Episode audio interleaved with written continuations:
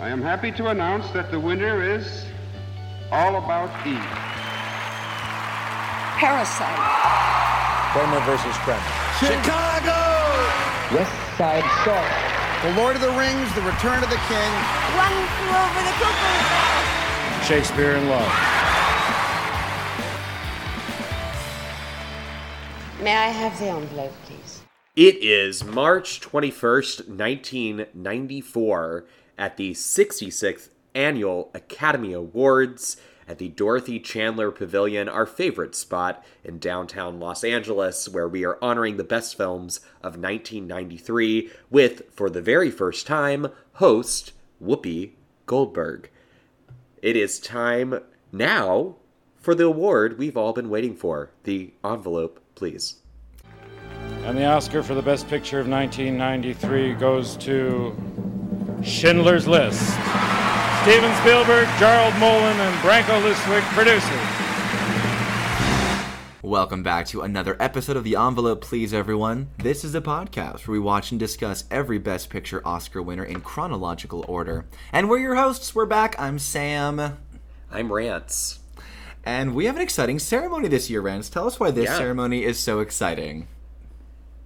Well, I mean, Whoopi, first of all. That was what I was um, getting at. I, I mean, The like Whoopi of all. the Whoopi of all. Whoopi is who's who's one of my favorite hosts, um, who's ever done the show. Uh, someone who I, I do not understand why she's only hosted four times because I feel like she should she's someone they should have brought back by now, especially Yes. the last few years when we haven't had a host. And she's already under contract at ABC. I don't you know, It's maybe it's because heaven. she's considered political now because she does the view, but I still think she could do it. You know, I suppose. um, but regardless, uh, a lot of people tuned in to see Whoopi because this got 46.26 million people watching. That is a huge number and one of the highest rated ceremonies ever. Yeah, that's enormous. That is a mega number for the Oscars, which which crazy to think about in the 90s, you know, that was very common. They were getting, you know, 30, 40 million viewers every single year. And now when you compare it to today, oh, Rance, it makes me sad. it kind of makes me sad. Yeah, I mean, the ceremony this last year was like a fourth of that, you know. Um, so it is it is rather upsetting. But um, you know, I, I think the highest rated Oscars we've had in the last decade were when Ellen hosted in uh, 2014, I think. that sounds Is that right. right? Um, she got over 40 million. Um, maybe even like 42, 43, uh, somewhere in there. Um, but uh, we haven't had a ceremony that really created that same level of buzz.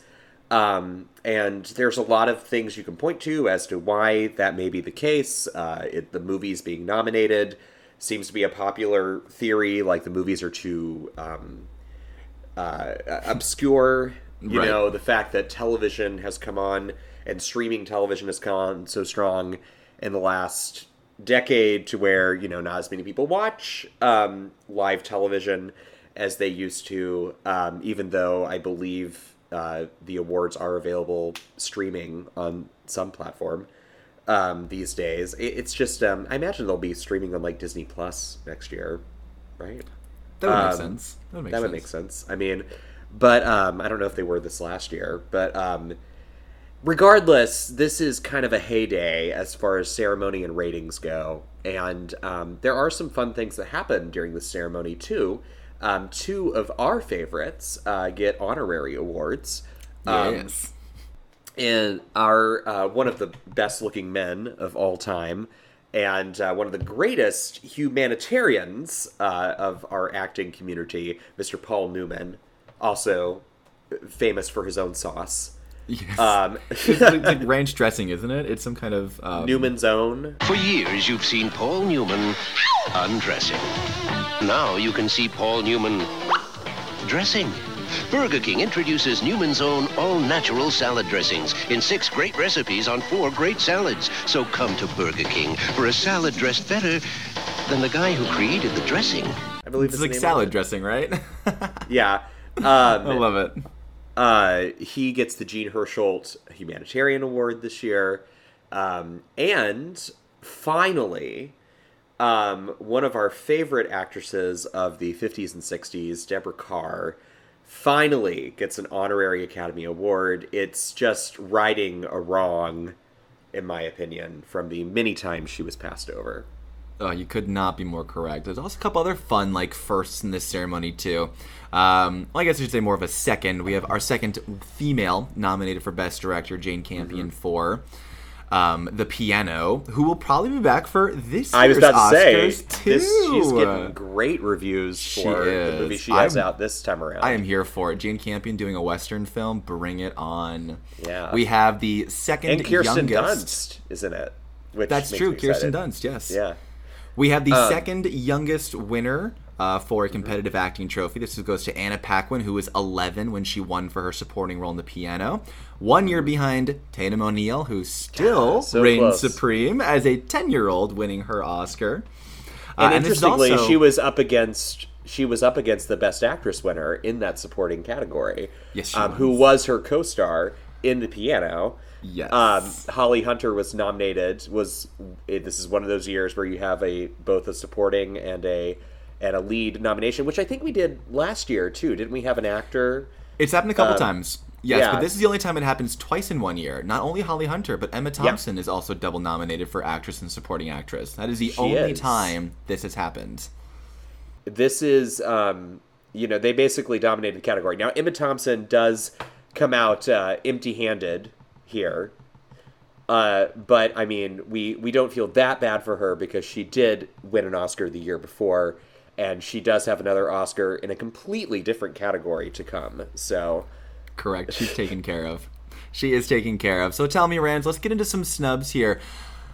Tell me about our our year in 1993. What are some movies that were left off left off the nomination list that you would have liked to have seen here? Well, this is a this is a, a very I think competitive year. I think that this is a year where there's a lot of really good movies that are um, released, and um, so a, a lot of it may come, come down to taste. I don't know what I would take out of the Best Picture race, but I'll tell you. One movie that I think is criminally underrepresented um, in these major categories is what I may consider to be Martin Scorsese's best film, and that is The Age of Innocence.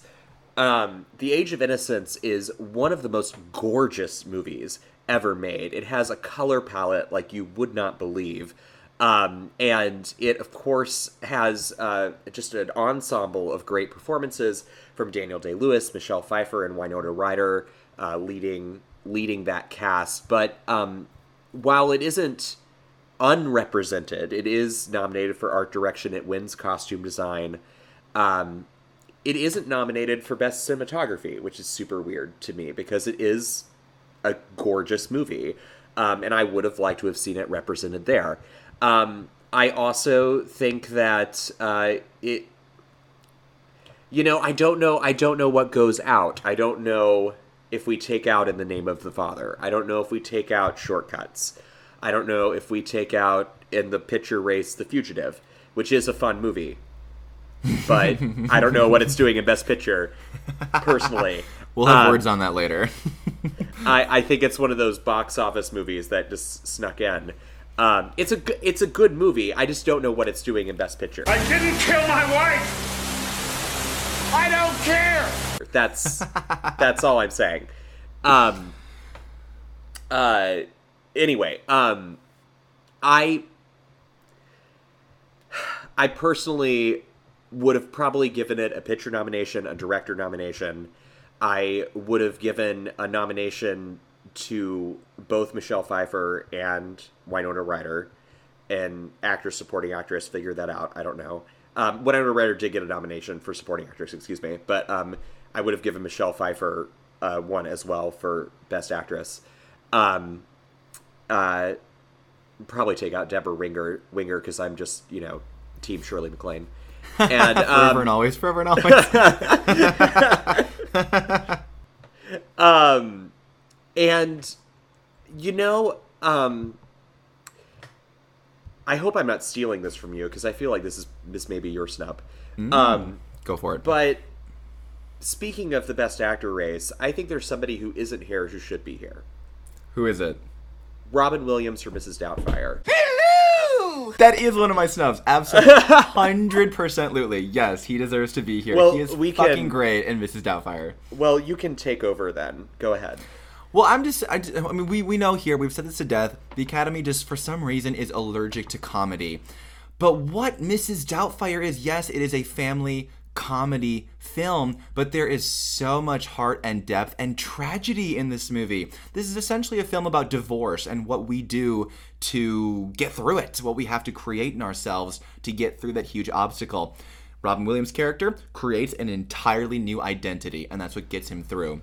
Yep. So it's just a fun movie to fall in love with, and it's so rewatchable. It's oh my god, the performances are great. Sally Field is great in this movie. They're all amazing, but Robin Williams clearly doing a double role. He's essentially doing a double role here, and I think that should have been nominated, hands down.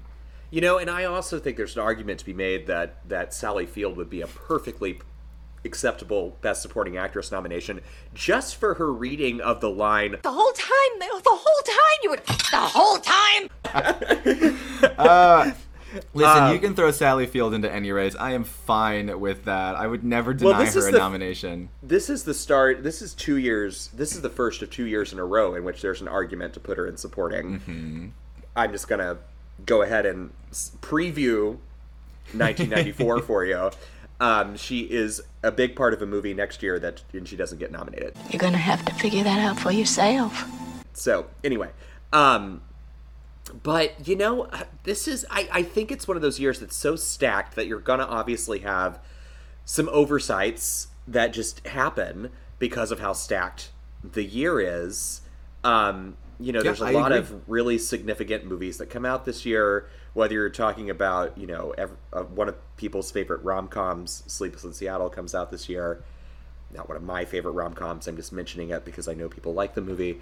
Um, I think it's kind of creepy. I mean, like she stalks them halfway across. I mean, like I don't understand, but um, I mean, if you stop and think about it, I know. But that did get some love. That did get some that love. is a great supporting- nomination.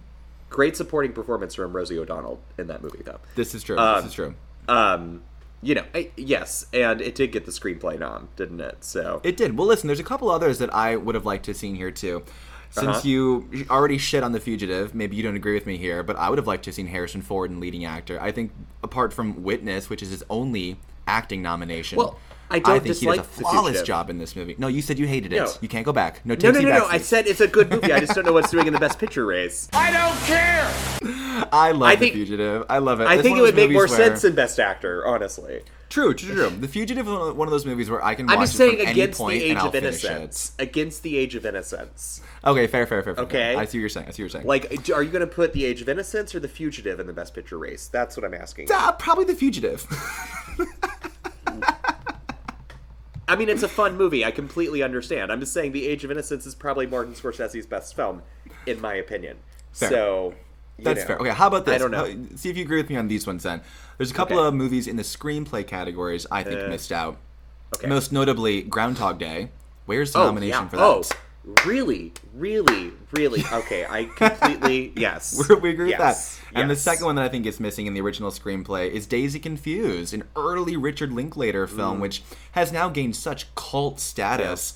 And the screenplay is so good. It's like the best kind of coming of age, oh, sort of scattered movie that we saw in American Graffiti back in the 70s. Very similar Yeah. vibe. I would have loved know- to have seen those in there. I, you know, I also really like the the political movie uh, Dave, and it's nominated Mhm. for screenplay. But I would have liked to have seen it in some more places. But again, they don't do the comedies live on a different plane Apparently. than to the Academy. But um, you know, uh, there are a lot of things that I that I like about these nominations too. So maybe True. we should move to spotlights. Please do. So tell me, what's what's one that you want to highlight here? Um, well, there's a few things I could highlight. I there's a couple things I just want to name check before I get to my spotlight. First of all, I just want to say I love seeing Stockard Channing nominated for Six Degrees of Separation. I All worship I worship the ground that Stockard Channing walks across, and she should have been nominated for supporting actress for Grease. I don't You remember if I said that. Are beyond but correct. No, we absolutely did. We Okay, absolutely all right. did. She 100% did, yes. there's certainly worse things they could do. Now, um, Stop it.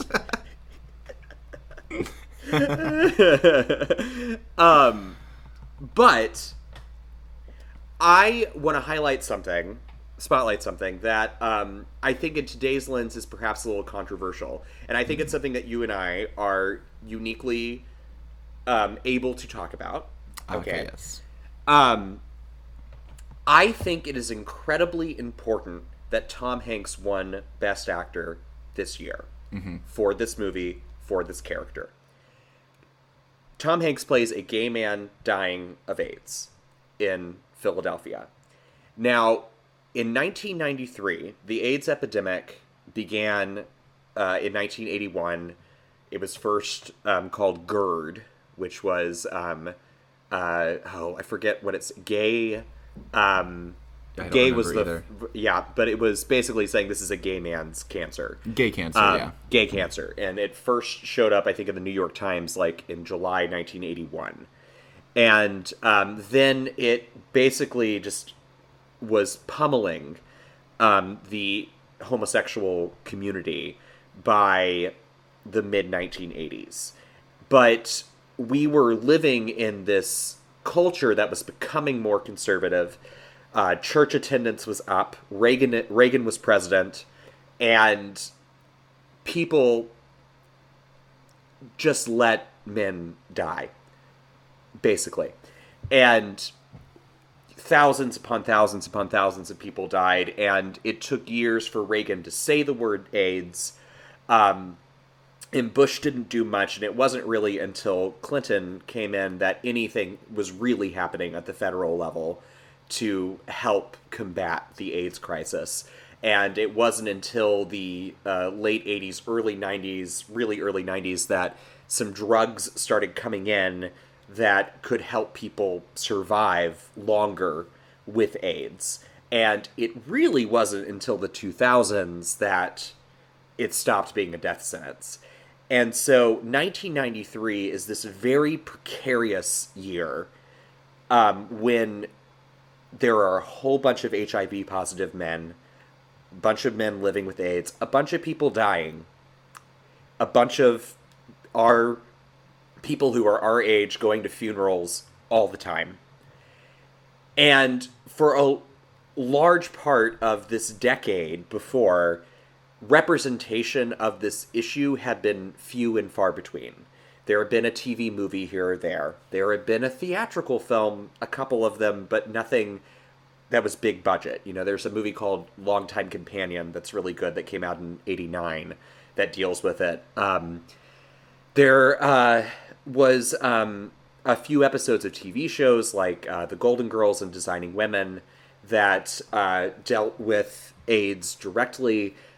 But for the most part, this was something that was still being talked about in hushed tones without a lot of actual knowledge of what how you got HIV. People just thought like, oh, he's gay, he's gonna have AIDS.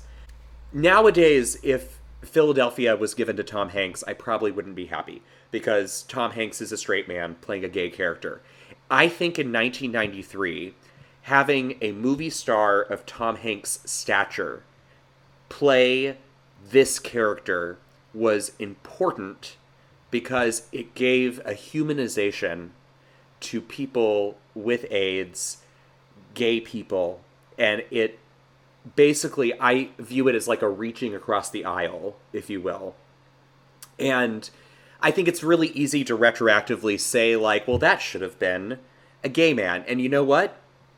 It probably could have been authentically more authentically played by a gay man. But where we were as a culture in 1993, I think it was important for this to be a really, really big movie star um, because I think it probably helped to change a lot of hearts um, in the situation that was happening at the time.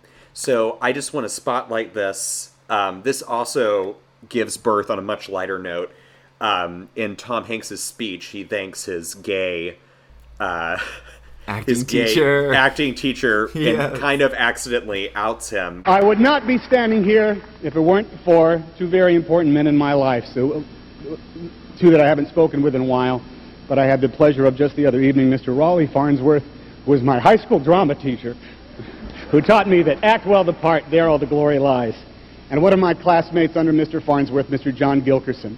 I mention their names because they are two of the finest gay Americans, two wonderful men that I had the good fortune to be associated with, to fall under their inspiration at such a young age. I wish my babies could have the same sort of teacher, the same sort of friends. which becomes the basis of a movie that will be a snub in a couple years called In and Out. yes. Yes. Um, Starring the one and only Joan Cusack, and that's all that matters. Uh, Kevin Kline, Tom Selleck, and Debbie Reynolds are all in that film. I don't care. All I Uh, see is Joan Cusack. All I see is Joan Cusack.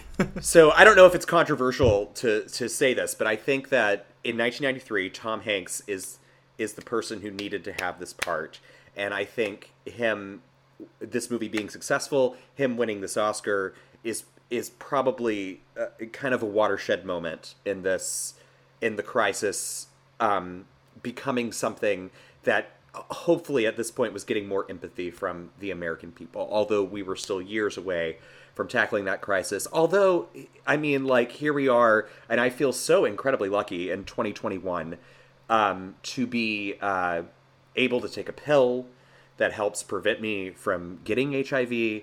And I feel very lucky to read these stories about how there has been a man who is seemingly treated um, of HIV, and there is also a vaccine in development. So we are we are living in much different times 25 years later, but those times could not have been there had we not had these stories being told and spurring people to action in the early 90s.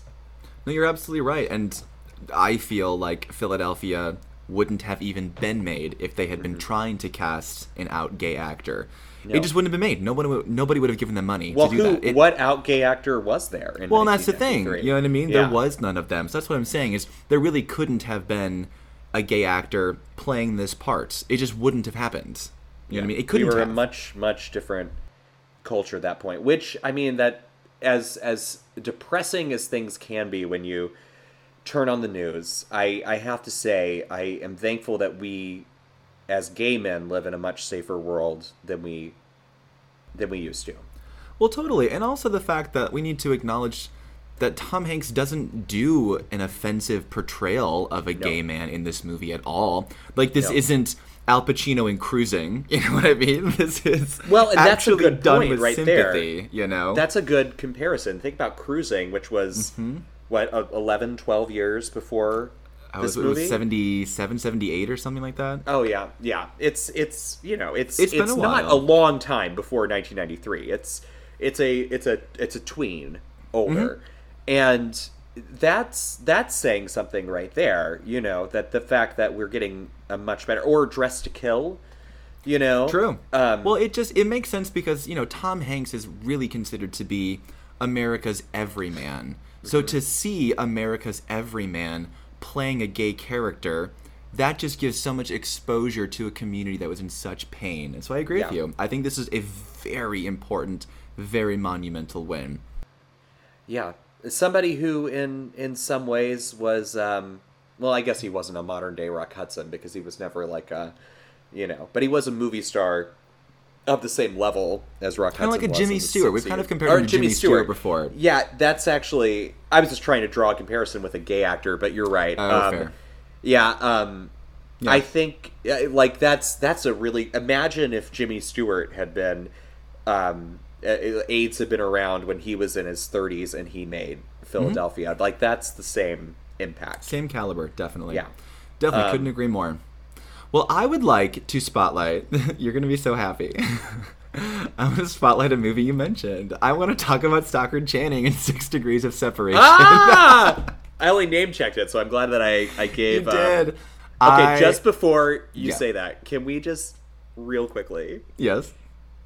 Stockard Channing. Okay, The West Wing is one of the best shows of all time, and Stockard Channing had like some type of contractual deal where she only sh- she's in the opening credits, but only for the episodes that she appears in, and she's re- she's kind of recurring. She's usually in about half the episodes of a season, and so when I was binge watching the show, I would literally like wait for the credits, and when she was wasn't in the credits, I was I'd be a little depressed because I wanted Stockard Channing episodes so bad.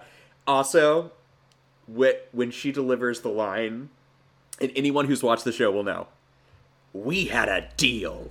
That's one of the best. Moments Oh, it's of television. perfect. She's so perfect. Okay. She's so all. good in everything, including this movie. So if you haven't heard this film, I'm guessing She's also people- in a very important gay movie as well. Um, she's She in, is. She plays the mom in the Matthew Shepard uh, television film, um, for which she won uh, an Emmy. Two Emmys that year. She won two Emmys in one year. One for supporting for West Wing and one for lead actress in a miniseries for that. Anyway. Absolutely. She should be absolutely decorated for everything she does. So Yes. Six Degrees of Separation is about a rich upper class couple who are played by Stockard Channing and Donald Sutherland. And they take in a college student who claims to be friends with their kids who are at Harvard. His name is Paul, played by a young Will Smith. What a fun, like, role for him in his very early in his career. This is when he's doing. This is when he's doing Fresh Prince. Mm-hmm. Yeah. Absolutely, yeah. Uh, so during their evening together, the couple become like dazzled by everything Paul is telling them. He's very artistic, um, sort of, I guess we would say, very woke nowadays. Yeah. Um, and he also tells them that he happens to be Sidney, Sidney Poitier's son. So they're completely gobsmacked by this. But in the morning, they discover him sleeping with another man, so they kick him out, yada yada. While they're recounting this story to some of their other rich friends, they become a little confused because their friends then say, Oh, we had a similar experience. So it's kind of brought to the surface that Paul is sort of conning all of these rich upper class people in this neighborhood. Uh, so the couples then vow to search for Paul just to get to the bottom of the truth and who he really is. Um, this is a great movie. It's a very faithful adaptation of the play of the same name. In fact, it was penned by the original playwright as well, John Guare. Uh, and it's a movie that completely, I think, sneaks up on you. It really plays like a comedy of manners for much of the runtime until about the final 20 or so minutes. And I think it's in these final minutes where we actually see Stockard Channing really start to shine. She's really fun throughout the whole movie, but it's this final closing monologue that she has at a dinner table, at a dinner party, that just blew my mind away. So she's recounting the story over and over and over again. And then she kind of stops herself because she realizes she doesn't want this experience with Paul to just become some anecdote that's been recycled party after party. Because her encounter with him, though it was based in lies, it was still incredibly impactful, right? And so she Yeah. starts to wonder out loud at this dinner party. She's wondering how someone is supposed to hold on to experiences like that and keep them fresh in your brain. How do we keep what happens to us? How do we fit it into life without turning it into an anecdote? With no teeth and a punchline you'll mouth over and over years to come. Oh, that reminds me of the time that imposter came into our lives. Oh, tell the one about that boy. And we become these human jukeboxes, spilling out these anecdotes, but it was an experience.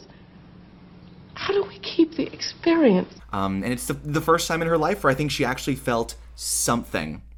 And it's in that moment that she realizes that she is not in love with her husband anymore because he doesn't understand her, and she does not belong with these high society folk because she no longer relates to them. Mm-hmm. And that, I think, was what Paul's ultimate mission was to kind of stir up a little bit of trouble with these upper class people and to get them feeling something real for once, to kind of connect with people who are below them in class and experience things for the first time. So I I was blown away. I only watched this movie. I watched it like a week ago and I loved every second of it. It was flawless. I highly highly recommend it. And she's beautiful in it. I think she's funny. She's really really funny in this movie. But it's that final closing monologue that I'm just like go off Oscar, Oscar, Oscar. I loved it. I loved it. And she also Um, originated on Broadway too. So I love when they bring the Broadway performers and give them the screen adaptation too. Well, yeah, she's such a she's such a um she's she's just such an underrated part of our our our history. She is. She's, so, she's never bad. She's literally never bad. I just She's oh, always so top of her game. I don't know. There's just something. She has such a unique um, vibe. I, I I love her. you Me know. too. Okay, Um, let's get into let's the real business. Let's talk about our main event here Schindler's List.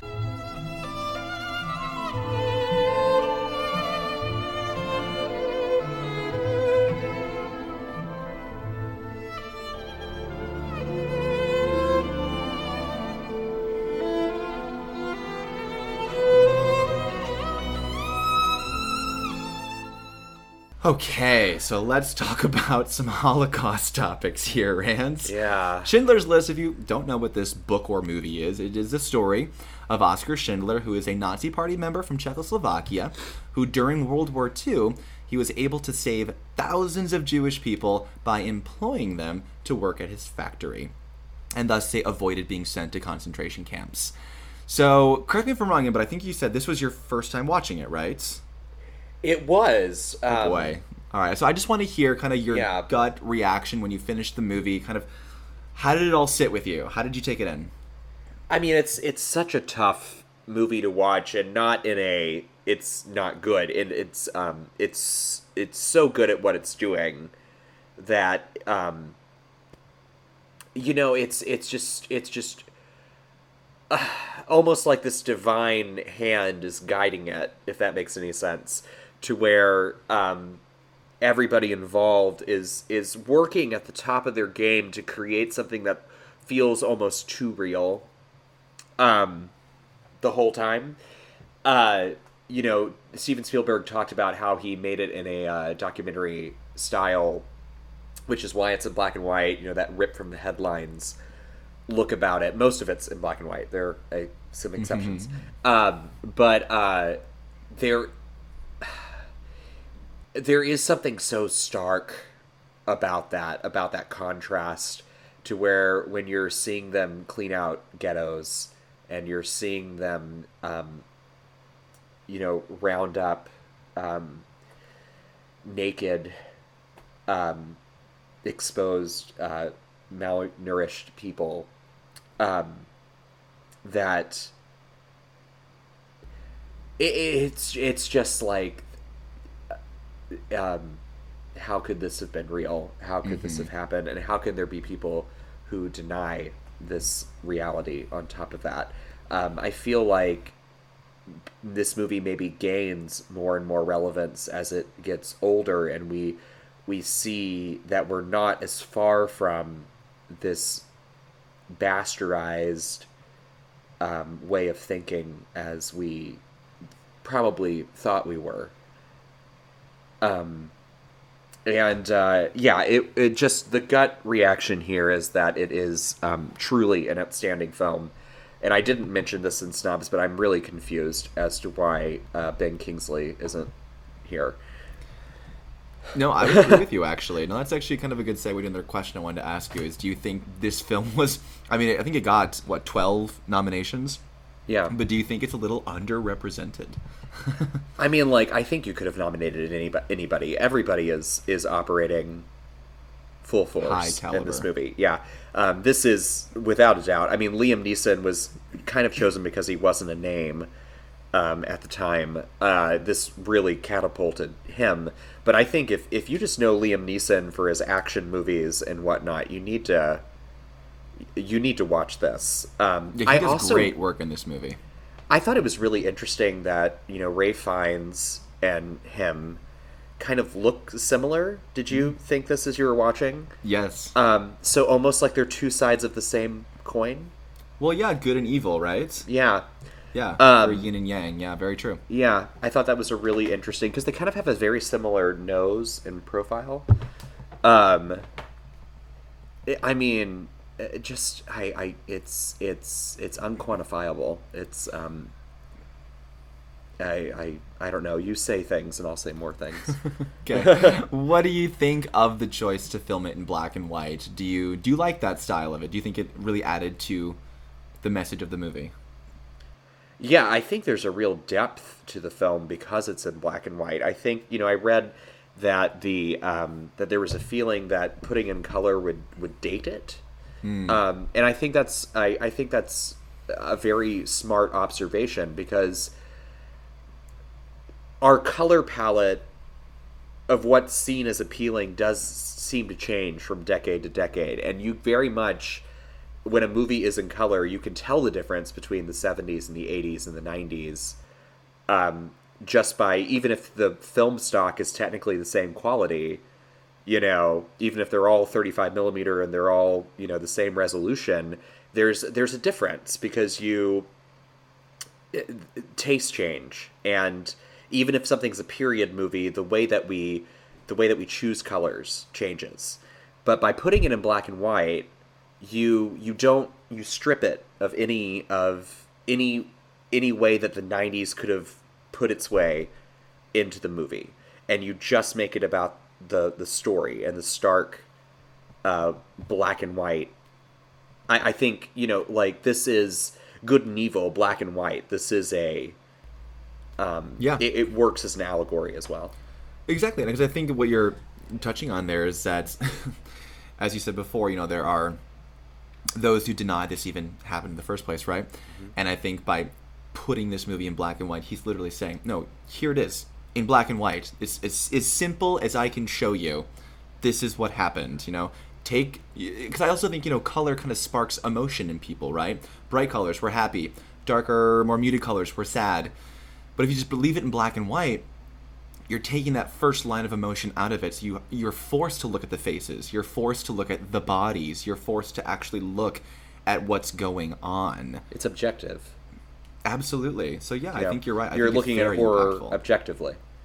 You absolutely are. And I also think what Spielberg does well with that is, as you mentioned, it's not always in black and white. He chooses when to use color very effectively, bookending the film, but also with the little girl in red. So tell me about, tell me what you thought of the little girl in red.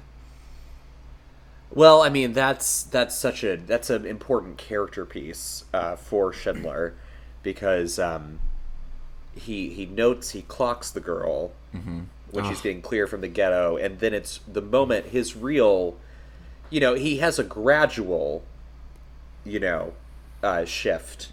Yes. But um, but his real turn is when he sees her dead body Mm. you know and so I I thought it was a really interesting choice and i think it's interesting in the fact um, it it calls to how when we as people just go about our everyday lives occasionally there's something like that like a red jacket. Like um, like uh, uh, you know somebody's wearing a certain pattern or something like that that does call our eyes and our attention.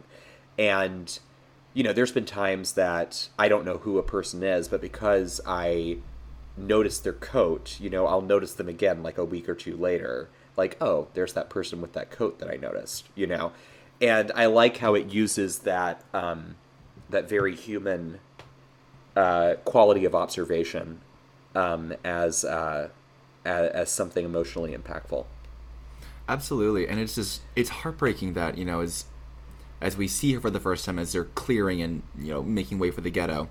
Well, what they're doing is are they killing one half of it, right? And then they're bringing the other half to the concentration camp, and it's it's just so wild that there's all of this mayhem and violence and killing going on.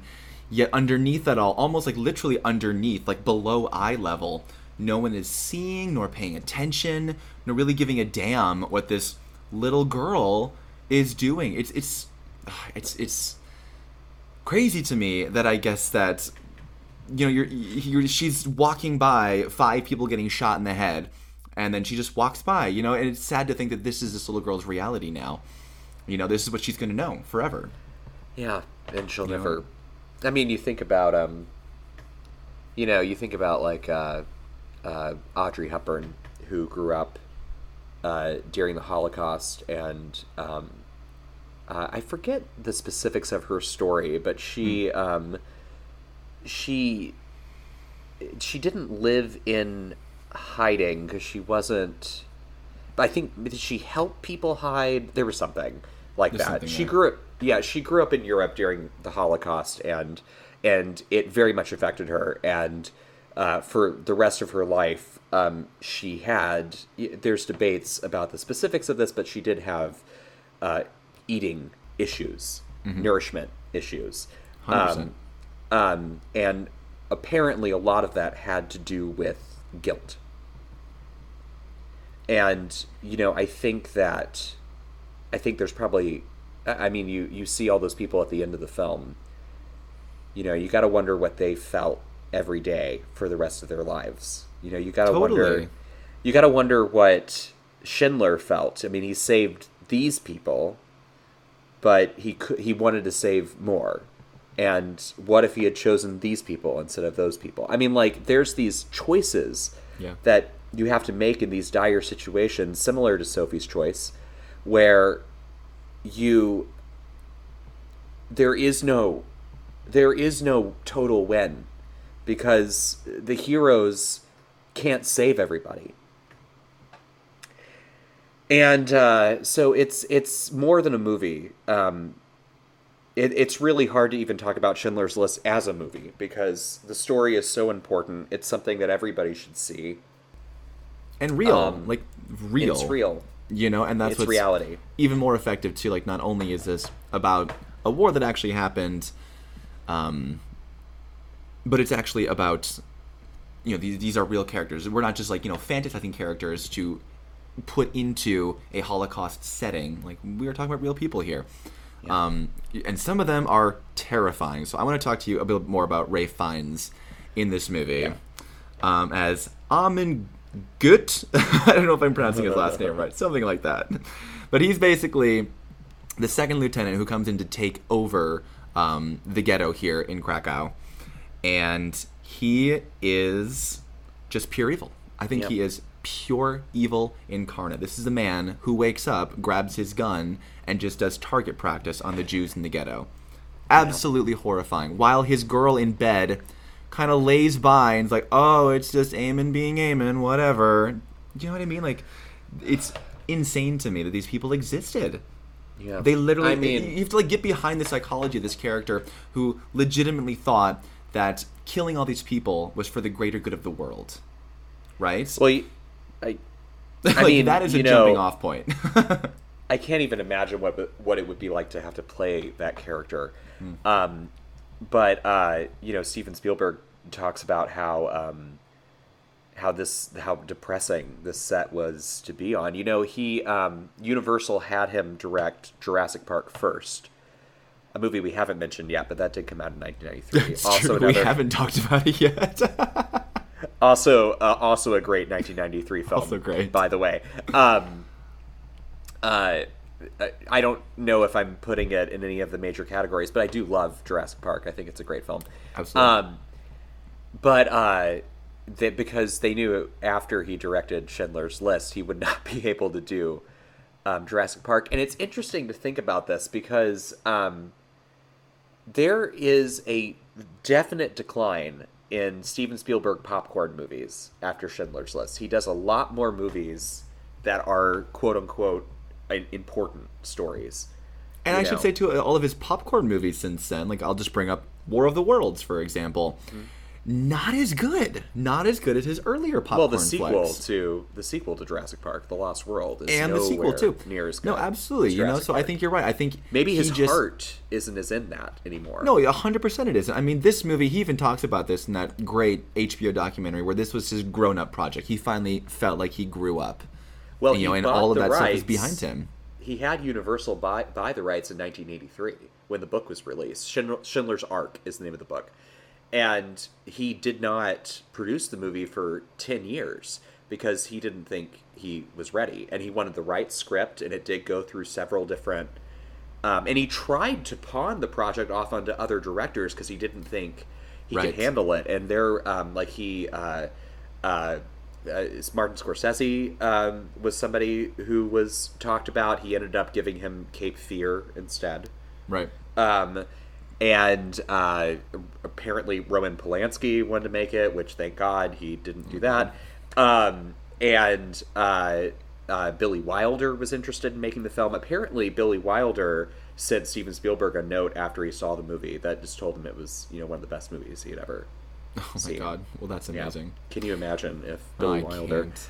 That's like being blessed by um, the. Can't. So I want to ask you then, what is for you sort of I don't want to say favorite scene because this is all just horrific to watch, but what is like the scene that's going to stay with you? What is the one that really impacted you the most?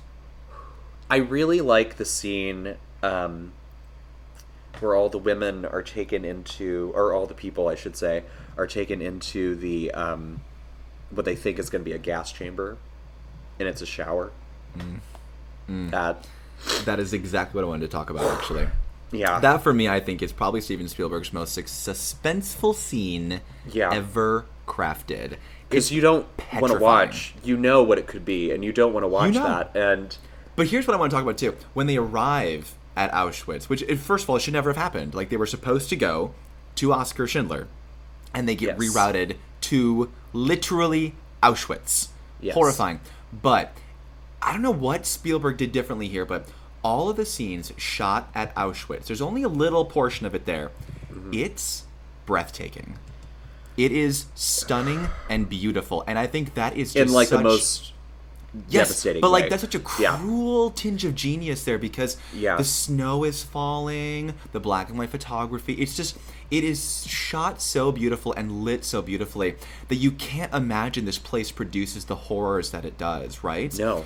But you're absolutely correct. And when they get off and they're escorted straight to the showers, because this was set up for us way earlier in the film, where these um, the people are uh, who work for Schindler are in like their barracks and they're just kind of talking about what other Jewish people have been relaying to them. These stories of people being taken to showers thinking they're going to get clean and then they get gassed and they die. And they're all saying, uh, they even say this too, they're like, oh, that would never happen. They need us. You know, the Germans need us to work. They would never kill us. And then, of course, here we have it now. And we're thinking in our heads, this is going to happen. This is the end. And when it's just showers, the amount of relief that comes across you is It's just- ridiculous. It's just insane. It's just insane. I mean, It's they insane. did. Um. Yeah, it, it's that's that's a beautiful, beautiful moment. The film. Um, It's great, and I think you know all of these years of Spielberg creating these more popcorn, suspenseful movies prepared him for this because you know here we have a World War II drama, and we have what I think is pure suspense in it. You wouldn't you wouldn't really suspect that, you know, or expect that when you're watching a movie like this to literally have your heart start pounding because you think these people are going to get gassed. You know, it's that is that is pure Spielberg to me, and only he could do that. I think that's his gift. You know, his gift for cinema. yeah, I think. Um, I mean, like you know, there's lots of great Spielberg films. There's. Um, Okay, good, good. Hold on, hold on, hold your tongue, because that's my next question. Is do you think this is Spielberg's best movie? It is so hard to quantify that because because I, I don't I don't know how to compare this to Jaws or um, E.T. or Raiders of the Lost Ark. I would say my favorite Spielberg film is probably Raiders, but this is without question the most important movie Mm. he has made I agree. And it probably is the best movie that he has made. Is Um, it? Is it? We're gonna talk about this in a couple years, but I just want to. I just want to know your answer. is this Spielberg's best World War II movie? Um. Again, they're different. They're they different. are different. Yes, they are. Um, but I think that this story, I I just don't think there is anything more important than this story. And it's a story that matters, right? You're absolutely correct. I think And story and I'm talking foremost. about beyond. I this is beyond cinema quality. This is beyond cinematic. This is something that that exists on its own plane.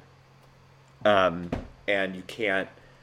It, it's it it. I I don't know how to rank it because because it is so unique in its placement in history. Yeah, it's like pure history. You know that that old saying of um, history is doomed to repeat itself if we forget about it. God. You know, and I think this movie is such an important marker because if we keep showing this and we keep people keep seeing it, it's less likely that something like this will happen again. You know, hopefully. Hopefully. Yes. Yeah. Um, okay, so what is it then you think that propelled Schindler's List to win Best Picture? What are all the factors that went into this, you think? I mean, I just don't see how anything else could have won. I, I mean, like, I think it's one of the. This is a slam dunk year. Slam dunk. This is. But also, Um, as we mentioned before, it's a slam dunk year for Steven Spielberg in general. I mean, he had two Yeah. of the biggest movies of the year. This and Oh, Jurassic for sure. Park. He You had the I mean? biggest box office hit of 1993, I believe. Jurassic Park's the biggest box Mhm. office hit of 1993. And Schindler's List was not Um, far behind. No, it did very, very well. It um, did. Um, actually, did better internationally than it did in the states, even. Um, Uh, it was very widely seen across Europe, obviously. Um, but uh, you know, I, I just I think this is one of those years where I, I feel like probably going into the ceremony, everybody knew who was going to win. You know, And I think they were all rooting Um, for Spielberg too, right? He's been denied this Oscar for so many it's true. years. It's true. And, this like, is an important to overdue story too. Yes, and this isn't like you know his um first uh, quote unquote big boy movie. You know what I mean? Important film, but I think this is one that's closest to his Mm-hmm. heart, and really a story for him to tell. Spielberg being a Jewish American, I think it's very important that his perspective is of the same background, and I think that's what shines through here. He knew how to do this. But honestly, if Raiders had won, if Color Purple had won, this movie should still win. This isn't even. The Yes. thing that I like about this is this isn't um, an Oscar where you're saying, well, he got it because he's been making good movies for 20 years and it's about time he got uh, got one. Mm-hmm. Um, he he won for what legitimately was his best film up to that point, at least. You know, I know it's wild to me, achievement. Exactly, because you know we've I mean we've talked about Spielberg a lot in this podcast, and a lot of movies that we love, love, love, love, love, and keep with us forever. But it's almost like the Academy knew that like that's not your best yet. It's not. There's something in him. There's something Yeah. else. So we're gonna wait because I think there's still something in you that hasn't been filmed yet. And then ta-da! And then bam, he comes out with this. In comes Schindler's List. Yeah. Yeah. Uh, I agree. So okay, so okay, is this for you, Rents? Your best picture winner of Yeah. '93. It is. Yes, Okay. yes. All right, You. then let's let's hear your runner-up. It's also my best picture winner. Yes. Okay. What is your runner-up? The unnominated Age of Innocence. I love that. I love that. Okay, can you Yeah. guess my runner-up? I'm gonna say The Fugitive. You're gonna. You're just like. you've been previewing this the whole time. Um. Ah, I love that you picked that. It's not my runner-up actually. Okay. What my runner-up is The Piano. Oh yeah, something we haven't really discussed, but another great film. Yes. Great movie. I love that one too. Another bleak film too. This was a Holly Hunter. year. It's flawless in that movie.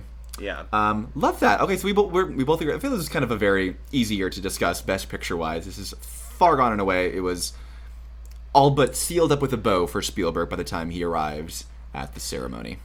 Now next year, Next year, I think that there is a movie um, that uh, that a lot of people really really like that I really really like um, that I imagine you really really like. Yes. um, that uh, is um, not the movie that wins Best Picture. Mm-hmm, Um, and I think it's it, I think this is one of those years where we have a two way race, and the epic kind of sweeps, and the discussion's going to be whether or not the epic or the movie that for a long time was the number one film on IMDb. correct. Um, Correct. is is the better is the better movie. And there's also a third one in there, which is considered to be one of the best independent films of all time and one of the greatest screenplays of all time. So next year is a very high button year. So the best picture winner of 94, Forrest Gump. We are going to be talking about that next week. And a couple of the other nominated films, which let's just say them right now Shawshank Redemption, Pulp Fiction. This is a big year for movies. Also, I, I- mean, come yeah. on, four weddings and a funeral, quiz show. This is a great year. This is is a great, a great, year. great, great year. Yeah. So join us next week, guys. We will talk about 94 and Forrest Gump.